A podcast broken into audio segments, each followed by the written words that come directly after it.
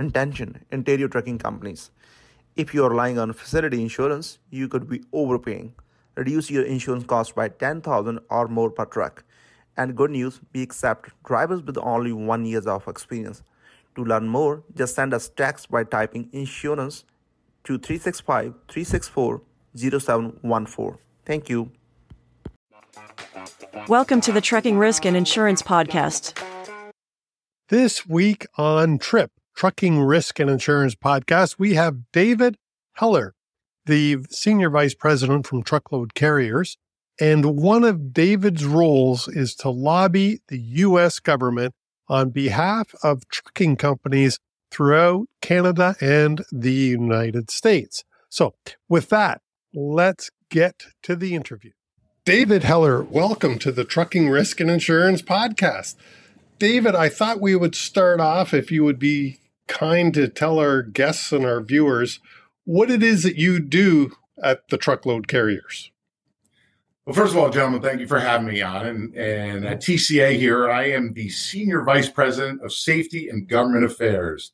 Uh, basically, in a nutshell, it is my job to understand just about anything and everything and there certainly is a lot of anything and everything uh, that gets talked about in DC as it pertains to legislative issues and regulatory issues, and be able to communicate that to the membership of TCA. So, if you can imagine, just about every different conversation that I'm in can change from every 20 minutes or so to something entirely different.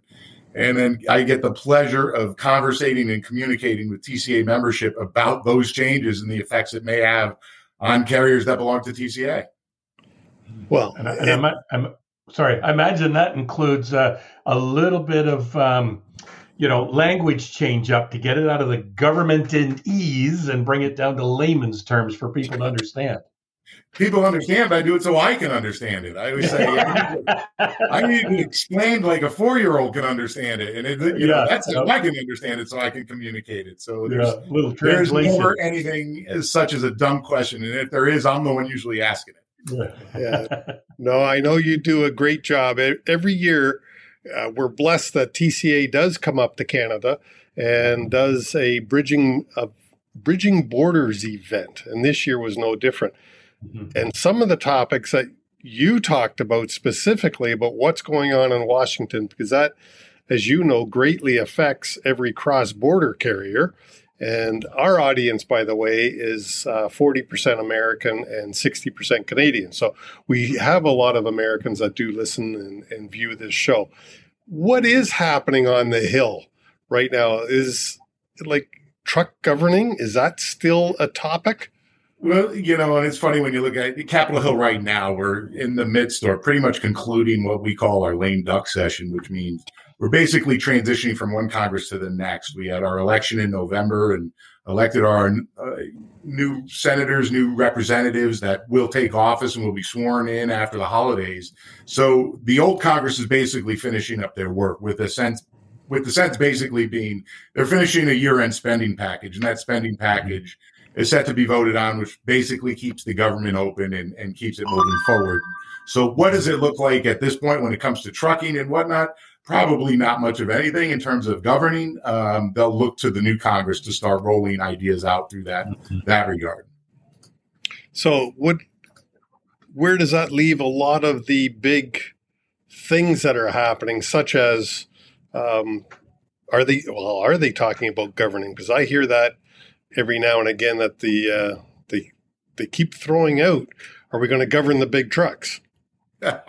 well, and that's a great question because now there's a rule that's coming through FMCSA, which is regulatory in nature, in which FMCSA doesn't need congressional permission to move forward with with governing or limiting speeds on trucks.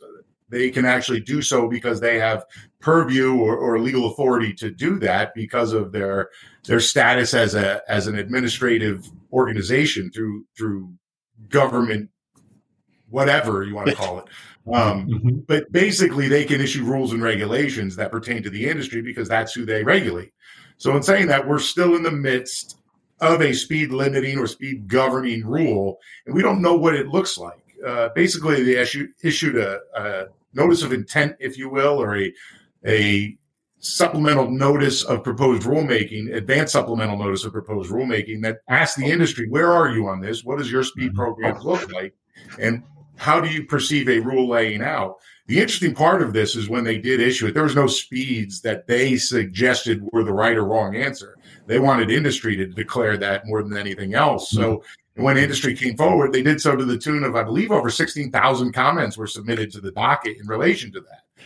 So when the federal government or FMCSA receives this amount of comments, they read every single comment that is mm-hmm. um, yep. whether it's on a scratch piece of paper, official letterhead, what have you. They're reading every word that's submitted before they can move forward with the next step. So it does take time. This nobody will ever accuse the federal government of being fast in its regulation. it's going to be a, a, a time lengthening process so I would imagine at some point in 2023, probably the la- latter half of 2023, we'll probably see a supplemental notice of proposed rulemaking that might include what they perceive to be as speed limits in which fleets could be governed at. Mm-hmm. Make no mistake, too. I, let's say this: this is not your grandfather's speed limiter. This is not mm-hmm. set a speed and forget it you know technology has come so far so fast that you're yeah. looking at new technology that can allow for flexibility to be built into the driver's day you know mm-hmm. it can adjust for where they're driving if they're in a 25 mile an hour zone and again i'm from the states so i use miles per mm-hmm. hour but yep. at the same point, it will adjust for that and adjust for that truck to go 25 miles per hour mm-hmm. versus on interstates where it may be 65 miles an hour, even 70 miles an hour. It could adjust for that as well. I know a lot of our members had filed comments. They use speed control programs as part of their safety incentives and give safety incentives or their safest drivers higher rates of speed because they have the experience. They they know what it's like to operate safely, so they'll allow them to travel a few miles per hour, giving them some additional horsepower. So it's all across the board as to how this will actually work. And FMCSA is in the unenviable position of trying to decipher mm. all the comments that were submitted to the forward with what is next. Uh, I was wondering, does does TCA have a position on this? We do. We do. TCA supports limiting speeds on vehicles at 65 miles per hour. Um, and again, we would allow that to go up if those trucks that are being operated have a uh, adaptive cruise control, for instance, automatic emergency mm-hmm. braking, or proper safety technologies that would help the driver, assist the driver when traveling at a higher rate of speed. So that would right. be our policy. That, well, that's cool. Um, what else is happening on the hill you, that you can share with us? Oh wow, it's a little bit of everything. You know, 2023 is not going to be quiet. Uh, you know, it's going to be a lot like 2022. You know, there's still a need for drivers. I think FMCSA and the government are still looking at to attract people to the trucking industry. We still we have that ongoing pilot program that is is looking at the safety record or the safety performance of younger drivers and whether whether or not they are operating in a manner that is as safe or safer um, than their more seasoned counterparts. I think we're going to see a lot of news uh, coming out on equipment at some mm-hmm. point in the future as it pertains to environmental aspects and and the issues that industry is dealing with when they're trying to upgrade their equipment. So I think 2023 will bring a lot of noise about that. And again, we'll still be dealing with misclassification issues with independent contractors. Yeah, so it's the board to say nothing of the fact that Congress is, is going to try and fix the truck parking issue um, and get more parking spaces for trucks across the country. Well, and, and it's interesting because a lot of those issues that are happening in the U.S. are also happening up here in Canada. You know, Correct. we've got the misclassification situation. We've got ELD changes that are going on. You know, and I know the U.S. is now looking at, hmm, should we go to a third party certification process? Um, you know, and then the truck parking issue across Canada is just really, really tough. So, yeah, so it, it, there's a lot of similarities between the two. So I'm I'm kind of glad to see that we're now getting the industry, I guess you could say, is getting representation from a North American association, which we're looking at TCA being that. Yeah, and I, am I'm, I'm one of the lucky people to know that I have members in both countries. We've got great mm-hmm. members in Canada, we've got great members in the states, and they're all experiencing the same problems, as you said. There, yeah. There's not one problem that's an issue here in the states that's not an issue in Canada. Uh, and it seems to go about that play. Yes, we thank you for your third party certification rule that FMCSA is now looking into it. good, bad, or indifferent, certainly it's an aspect that has limited your playing field for ELDs up in up north of the border. So it's one of those issues that this that FMCSA is looking forward or looking at as bringing something like that to the states. Now, I don't have a crystal ball that will tell no, me if no. if that's the direction they're going to go in, but it's certainly one of the questions they have and how well it's worked. So, you know, a lot of the same problems, supply chain issues, driver shortage. I think we're all dealing with that and trying to look for innovative mm-hmm. ways to attract new mm-hmm. people to the industry. And I think that's that's going to be point or problem number one as we get into 2023. Big time. Big well, time. Yeah. well, equipment shortages, like we're shorted. Yeah. To say the word shortage, it applies to everything equipment, mm-hmm. drivers, dispatchers, mechanics. Like, it doesn't matter. Going to your local coffee shop, they seem to be mm-hmm. short of personnel. It's just, it's a uh, North American at least. I don't. I was going to say worldwide. What what I know about Europe, but uh, mm-hmm. certainly here in North America, it seems to be a crisis of people. There just isn't enough. Oh, there's no doubt. It, it, it's not just a trucking industry thing. It's all across the board, and everybody's experiencing it. From your local ice cream shop, and here it is, middle winter, and we're talking ice cream. but at the same point, you know, everybody's experiencing it. No matter where you go or what you do, I think somebody has a sign in their window that says "Apply within," and they're just consistently looking for good help. Yeah. Well, the, the pandemic has definitely not helped. I think it has really, if anything, it's helped to expose more the problems that we're having to deal and face with today. Oh, definitely. It, it, the one thing I, it's basically gotten people out of the industry or out of working, and and where do we go from here? The one thing it did show was the essentiality of trucking. I think people now started to realize, right, is how important the professional truck driver is to mm-hmm. keeping the economy going. You know, years past, as an industry, if we're operating, on, we traditionally operate on a driver shortage, right? Mm-hmm. It, you've always heard the news. We're 60,000 drivers short, 60,000 yeah. drivers short, which was never great. We understand mm-hmm. that. And, and Johnny Citizen understands that, but it's never in their face. All of a sudden, you're somewhere hovering around mm-hmm. 80,000 and you start seeing empty shelves. So that's where the problem starts going, or inventory is not fulfilled in certain amount of times. And that starts to become an issue. And all of a sudden, it becomes uh, quite an issue. And COVID showed that the professional truck drivers delivering everything that everybody has and uses on a daily basis. Mm-hmm. We certainly know that because nobody goes to the train station to buy milk. It just yeah. they go to stores to buy it and it gets to the store on a truck. So in saying that, it highlighted the importance of the professional truck driver, and I think that's here to stay. Hope so. I sure as hell hope so. Because well, I was just reading an article um, this morning and it was an American article. I'm just trying to think which government it was that was uh, issuing it. There isn't the states trying to pass legislation right now that if a truck driver is delivering to your premises, they have to be allowed to use the washroom. yeah. Yeah, it's unfortunate that it's come down to that, and and that's the reality. I don't, you know, the fact that you have a truck driver working in today's society that would be denied the use of a restroom. Mm-hmm. Um, doesn't speak too highly of our society. You know, you got people delivering goods that you desperately need. Let them use the bathroom if they need to. I, I think we've all can attest, and I'm not a truck driver, but I've driven on some long road trips. Sometimes you get to the point where you just got to use the bathroom. Mm-hmm. mm-hmm. It, it's not good for anything. So the fact that we have to get legislation in place to to allow truck drivers to use restrooms when they need it um, is one of those issues that I don't know whether it's a good thing or a bad thing. Well, they, I was going to say they did it here in Ontario, you know, early on, and and it was and it was like everybody's going, really? We need to do that? We need to put that legislation in place? Like, yeah. can't people just allow somebody to use a washroom? Yep. You know, so it really made you scratch your head. Yeah, and it's and I'm of the same opinion. It's like we've come so far as to now we have to issue legislation that would allow somebody to use the bathroom. So yeah, I know it's.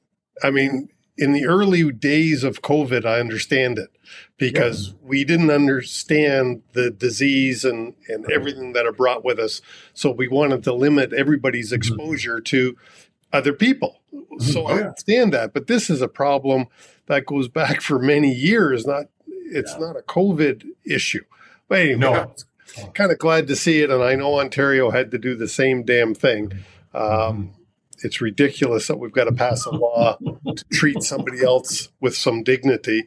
But that's the society we all live in. I'm right there with you. I'm right there with you. exactly. Yeah, that was I was I'd forgotten about that until I was reading that this morning in uh, one of the the news things that I get every now and again. But it, before we switch subjects, anything else that you want to share about Washington? What you're lobbying or what you're hearing down there? there certainly is a lot of it. We we've been doing a lot of work with truck parking. Um, I'd say in the last couple of months, um, certainly kind of hammering the needle home. There was there was thought we might get increased dollars, and you need dedicated funding to help solve an issue mm-hmm. like this. It can't be infrastructure dollars, which then allows discretionary dollars to go to the states. The, the problem with discretionary dollars is they're not earmarked for certain projects. Mm-hmm. And with 20, we just passed an infrastructure bill in the states in 2021, which was consisted of 2021 dollars. Well, it's 2022, and those dollars are not the same. They don't wow. necessarily go as far as they once did do they? So you're dealing with a tug of war when you're looking at roadways, bridges, and oh, truck parking. Um, who inevitably loses that argument? It's going to be truck parking, even though we there's such a essential need for it and need for more safe and secure truck parking across this country that there needs to be dedicated funding for it. And I think um, we had a bill that got introduced recently, which was basically almost an improved version of a previous bill that called for 775 or 755 million dollars over four years to be dedicated towards this problem. And it becomes a question of okay this is there. And you have a lot of bipartisan support. You're just not getting a lot of movement. Mm-hmm. days when what you and i would perceive as a great bill to pass through um, without getting attached to something much larger. So when you think of mm-hmm. larger massive spending bills with large dollars amounted to it. This goes in as a as a little sidebar um, in the in the realm of American politics and, and gets done that way. It just doesn't get voted up or down on its face value, which good bills like this certainly should, but it just won't. So I think 2023 will see some movement on truck parking with a lot of bipartisan support. Um, I know there's a lot of action or activity over at FMCSA where they're starting to look at the National Roadway Safety Strategy, which is one of those strategies that the agency is looking at to help improve the safety record um, that the administrator inherited when she got confirmed through the U.S. Senate, which is obviously increasing in accidents and looking at ways in which those accidents come can come down. Technology always comes to mind when you have this conversation, and that strategy is no different. I just have the luxury of representing carriers as well as you gentlemen have the luxury of working mm-hmm. with carriers who have this technology in place. So think automatic emergency braking, think lane departure warning systems. The success rate of those carriers that have had these things in place should trickle down to those carriers that do not and encourage their adoption, probably regulated or mandated to put in those trucks. So we're looking at things like that as it moves forward into the new year and what the agency wants to move forward with as well. So mm-hmm. Again, a lot of conversation. I think uh, I'm hoping we see some movement on hair testing. I know Chris and I are kind of sitting there looking at hair testing. uh, guys with hair testing, but I'm hoping uh, the incorporation of hair testing as an alternative measure for drug and alcohol testing policies without a doubt. Right. Without a doubt. Uh, the, the numbers are there. They speak for themselves and the ability mm-hmm. to identify more people who use drugs on our roadways when they should not be is tremendous. Yeah. yeah. We definitely need this measure in place as it relates to the clearinghouse. Mm-hmm. Well, it, especially with drugs, um, with so many of the mm-hmm. states, mm-hmm. with Canada all legalizing marijuana. yeah. I'm not sure that the existing testing measures are fair and adequate. Um, yeah if you look at it, you know, over seven large truckload carriers had over 80,000 drivers tested last year for new, new employee drug testing or drug testing programs. Of the 80,000 drivers, 400 tested positive for drugs in their system with a urine based test. 4,000 tested positive for hair t- with hair testing. So there is wow. a distinct difference. And, and wow. You know, marijuana is part of that factor. You know, just like Canada, it's getting legalized in a lot of areas here in the States. Mm-hmm. And certainly it is the number one detected drug by far here in the States. And those legalization efforts certainly are part of that. Now, I'm not here to say it's good, bad, or indifferent whether you use marijuana. That's not for me to say, but I can say as a truck driver who operates inter, in interstate commerce under the federal motor carrier safety regulations, certainly it's a no-no, and it's one of those mm-hmm. things that get pulled out, and, and you are not exempt from that. You are actually still required to be tested for marijuana, regardless of right. where. Right. Nope, yeah. makes sense. It's just one of those things. We we got to drive home road safety. Mm-hmm. It's mm-hmm. the number one concern. I would think of truckload carriers, but certainly the number one concern of John and I because we're safety consultants. Like, um, and we all drive the highways. Oh yeah, you know. If I say it once, I'll say it again. You know, trucking in its basic form is delivering freight from point A to point B and doing so safely. Because if you don't do it safely, it doesn't get to that point B, does it? So um, that's what we're talking about here. And anything and everything we can do to to up the ante on improving our safety numbers mm-hmm. and reducing accidents, we certainly would do that and look forward to doing that. But you know, 2023 is going to be just as busy as 2022. It, mm-hmm. And it just seems like every 2022, it, no stone was unturned. We were talking about anything and everything, and we'll continue. yep. Well, I, I think you've hit the two big issues: drug testing and truck driver parking. Mm-hmm. There's going to be another one. There's this is trucking, so there's always more big. Things happen in threes, right? hey, I wanted to ask um, if we can switch change or change lanes. We'll use a trucking acronym. Change lanes a little bit. Why should a carrier look at truckload carriers as a viable uh, group to be a member of? That's a great question. It really is, and it's it's it's one we often get involved in because I always say, why would you not seek to be seek an environment where you can surround yourselves with people who are going through the same issues, have the same problems, and if you're seeking solutions to those problems, invariably there will be people at our meetings that have done that or gone down that road and achieved that solution. So it's an opportunity to be surrounded by like-minded people who mm-hmm. are dedicated to making the industry better. Um, I've been involved with TCA for 17 years, which is a long time in my book, and I, I don't mm-hmm. think I've mm-hmm. ever met a greater group of people who are dedicated to not only making pr- improvements within their business, but also helping uh, maybe a competitor, especially in the safety world. You know, there's no yeah. secrets in safety, and yeah. being part of TCA exposes you to that environment where you can you can ask questions and get an honest answer of what other carriers have stri- have tried to do or have been successful in doing into solving a problem that you may have. And that's that's not because they're just large carriers or small carriers. It's carriers of all sizes that are mm-hmm. hesitant to engage in those conversations. So if you belong to tca it gives you that opportunity to to share in that and surround yourself with like-minded individuals or with people who are going through the same things you are. And I, I do know that uh, safety's your kind of forte and, and being on the hill, not recruiting new members. But I'd like to stay on the, the membership piece a little bit because I really see TCA, um, and I'm not a member yet, but every time you come to Canada and I listen to the people that speak at the events, I go, damn, I want to be a member. Mm-hmm. Mm-hmm. Well, just, if you just give me your credit card right now, Chris, I, will make sure. I, I, like the I like the fact that this, this is an organization you can be part of. You're not having to reinvent the wheel. Mm-hmm. Somebody here has gone through what you're going through. You have the ability to network with other like-minded professionals, and I know that you guys either in the administration side of, of TCA or from the membership side alone will be more than happy to be able to say, yeah, well, this is how we did this. This is how we were able to work with this situation, or this is what we put in place to address this. You don't have to do it alone, you know, when yeah. you're with a good association.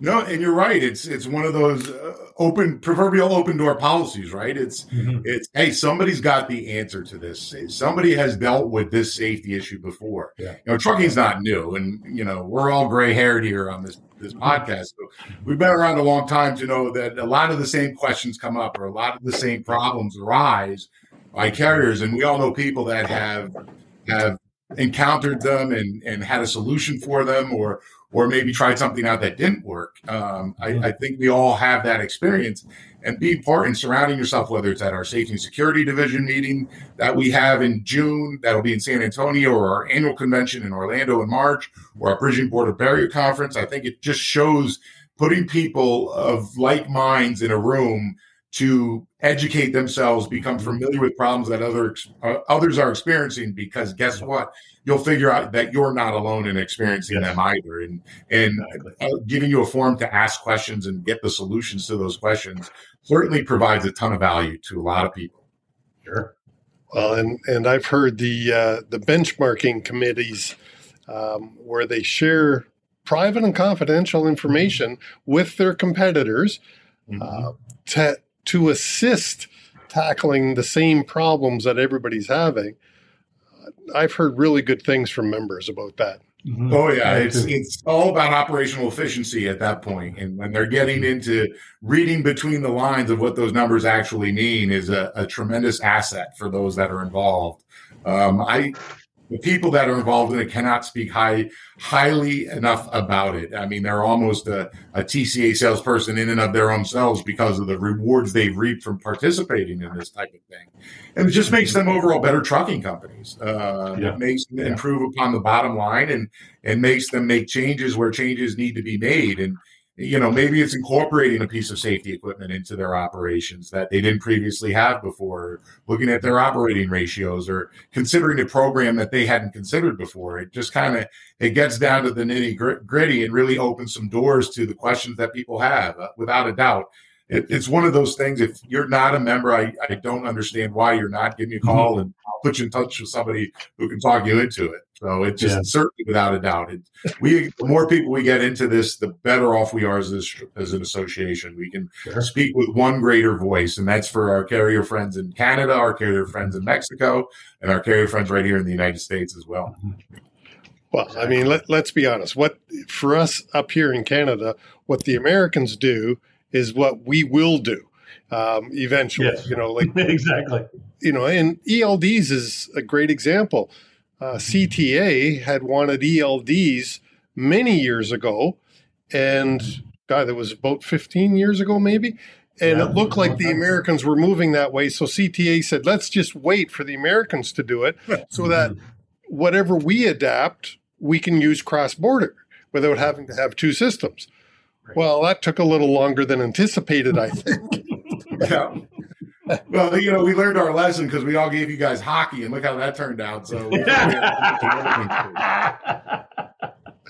uh, yeah. Well, so, hey, we gave you basketball, so you know. Yeah. fair point. Fair point. There's no doubt about that. But but you're right. I mean, it becomes kind of one of those things. At this point in, in time, the border is really a very ambiguously blurry gray line, especially yeah. between the U.S. and Canada. I mean, we're yes. so, our operations are so closely tied together, and yeah. I think the amount of carriers that now engage in cross-border operations has grown oh, tremendously. Yeah. It's you're no longer just a, a small business entity. A, a, lot of people do it uh, because the trade is there. It, you know, it's I think Canada is what our number one trading partner yep. in, mm-hmm. in, the world today, and in saying that, it makes perfect sense. You know, it, it's such a close business partner of, of the U.S. and vice versa that it makes sense to have very rules similar in nature. And you've got drivers that are operating in each other's lanes, so to speak. So mm-hmm. it, it, makes sense to have the rules interchangeable and have those drivers know and understand what each rules are going to be. Yeah. Well, even I was going to say, even from the aspect of, you know, just as a, as a, as a um, I don't want to say it as a pinpoint um, comparison in Canada here right now, we've got the new ELD process coming into place. I know that there's a lot of American carriers that are probably going, "What do I need to know?" Yeah. And I know they, if they're a member of TCA, they can reach out to TCA to get some of those answers and get direction to other people or other members that go, "Oh yeah, we got this, we got this." Well, and there's no doubt, and certainly, you know, the difference between the U.S. and Canada is probably somewhere about 700 devices, if you want to be mm-hmm. to know for sure. Mm-hmm. Which mm-hmm. some of those in the U.S. maybe not will not work as designed. It have third-party certification, but at the same point, uh-huh. you know, uh, it speaks volumes about that third-party certification too. I mean, you wrote a rule, and here's how the device is supposed to work. Hence, the third-party certification and you hold to that. Which, if I have a carrier that's engaged in cross border operations, I'm going to tell them they need to look at both both lists and find a device that is suitable and practical for their operations. Right. Um, I can't. If I've had that conversation once, I've had that conversation a thousand times. it makes perfect sense, and it just goes to show you that the the the size of cross border operations because everybody is involved in it. Yes. Um, yes. You know, I I can also acknowledge the fact that you know you do have a rule that is made for complying with hours of service regulations and and that's what it's there for the eld is not designed to save a life it's not a safety improvement device the eld is a tool um, mm-hmm. it is a tool compliance tool for complying with hours of service it is the hours of service regulations that are designed to save yes. lives and limit yes. limit fatigue driving and all of that stuff so mm-hmm. a lot of people misinterpret that but no it is mainly a tool, much like a hammer is for building a house. The ELD is for complying with hours of service. Um, it gets the job done, and a job that needed to get done. I mean, I think we all are have dated ourselves and go back to the mm. days with paper logs and, and know, you know, the fables that exist with some of those things. So um, mm-hmm. ELDs is was an inflection point of the industry. I always say it was our really one of the first big data generating devices that our industry got to encounter, and now copious amounts of data are being generated all over this industry that can be used for safety improvement, can be used mm-hmm. to define and see what the driver's day looks like. So it can highlight the, the issues that need to be fixed, that issues that are broken and, and go from there. So it's truck parking. We talked about that. And ELD mm-hmm. shows you where there's problems with truck parking and, and how mm-hmm. much time a driver wastes actually looking for it on a daily basis. Yeah. So there's all sorts of things and data that are being generated by ELDs and other devices like that that take our driver's day in a manner which we as an industry hadn't been before. And it's mm-hmm. certainly going to reap major benefits towards improving safety record of, of this industry. Yeah, one of the, the, and I'll screw this stat up. I just remember reading it saying, what? A truck driver only drives, and I want to say it was six hours? Six and a half it, hours. Six sorry, what was hours. it, David? Six and a half hours of drive time per day yeah, I mean that just shocked the. I won't mm-hmm. say what the other half of that sentence is, but it, just, it shocked me. It does. Uh, it does. In fact, uh, an MIT um, pr- professor got up and testified on Capitol Hill that yes, drivers are averaging about six and a half hours of drive time per day, and if we just allowed them to get 12 more minutes, 12 more minutes of drive time per day, our supply chain crisis would be over with. And, and, you know, this is kind of that mantra. Certainly, I think we can find 12 minutes to prove this professor's theory right or wrong, but mm-hmm. we're just hunting for 12 minutes. But think about the amount of time they waste being detained at the shipper mm-hmm. or receiver mm-hmm. facility. You know, they spend an hour every day looking for safe and secure truck parking, and that's not advancing the load that's actually looking for a place to park a truck. And, you know, this is productivity in a nutshell. And we're dealing with a supply chain environment that made big news and even put me on Fox News to talk about this that there is a supply chain delivery issue in this country. And here we are, we're only at six and a half hours of drive time in the States that calls allows drivers to drive 11. Um, so we're leaving leaving drive time unused and it's something that needs to be fixed. I mean that if we can get productivity up to where it needs to be, I think we can start really, really moving a lot of freight. Mm-hmm. Mm-hmm. And God damn it, that's what we need at the moment to move more well, freight. Well, hold on. Let's let Mike White's Christmas shopping finish up before we do that. Because yeah, yeah, yeah, exactly. But but but I guess that's where if we could get the logistics side, so the, the shippers, the receivers on board to say, hey, you know what? Why don't you just instead of taking an hour to unload that truck, why don't you do it in uh, 48 minutes and, and yep. give our guy back 12 minutes? You know, maybe yep. that could make a difference. But it just makes you question like if if the shipping and receiving side is so inefficient in their ability to unload and move the goods off the trailer, they've got to realize that your your inefficiency is affecting the supply chain going down the road. And, and it's interesting that you bring that. It's when you bring that up. I was in a demonstration, an ELD uh, device. I they were showing me the benefits of it, and they were highlighting a particular warehouse that had 50 dock doors to it, right? And they were highlighting the inefficiencies or efficiencies of each dock door. And there was one door that experienced a tremendous amount of detention time and they could not figure out why. I mean, it was just above and beyond stood out from all the rest about why this one door was not being tended to, and any driver that pulled up was being detained longer than any other dock door in the facility. So they went to the facility and they figured out why. It was this one door was the closest door to the executive offices, and none of the people that serviced the dock doors ever wanted to be near the executive offices. So the driver that pulled up to that door was often spent waiting because nobody was ever near there because they didn't want to be near where the boss oh, was. Oh so it just it's simple problems like that that an ELD yeah. can highlight or these telematics yeah. devices can highlight and show where problems exist to get that 12 minutes and get them out and dry. Yeah. Um, with that, I think that's a great place to kind of wrap up the show. Mr. Mm-hmm. Heller, last word to you. Did we leave something out that you wanted to get across today? If if you did, it's going to take another two hours for this show. honestly, we've talked about a lot on the show, and I yeah. uh, I hope I, I, hope you have me back because I imagine yeah, I'd love there's to. going to be more I things. Twenty twenty three is going to yeah. be the time to talk about oh just about everything pertaining to the driver, and obviously I think it's the mm-hmm. goal of everybody involved to make the driver's life safer and easier, um, yeah. and I think that's what we're looking at in twenty twenty three. Cool. Awesome. Thanks, David. Yes, thank you. Thank you for having me on. I appreciate it. Thank you, David. David Heller of Truckload Carriers. David is the Senior Vice President at Truckload Carriers and does an awful lot of work on our on our behalf, the trucking industry's behalf in Washington, D.C. So thanks for coming on the show, David. We will be certain to have you back. That's it for this week. Trucking Risk and Insurance Podcast. We are out. Thanks for tuning in.